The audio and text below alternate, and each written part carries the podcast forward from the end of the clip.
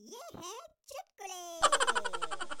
एक सिपाही घटना स्थल से थानेदार को फ़ोन लगाकर बोला कि जनाब यहाँ एक औरत ने अपने पति को गोली मार दी है। थानेदार ने पूछा क्यों?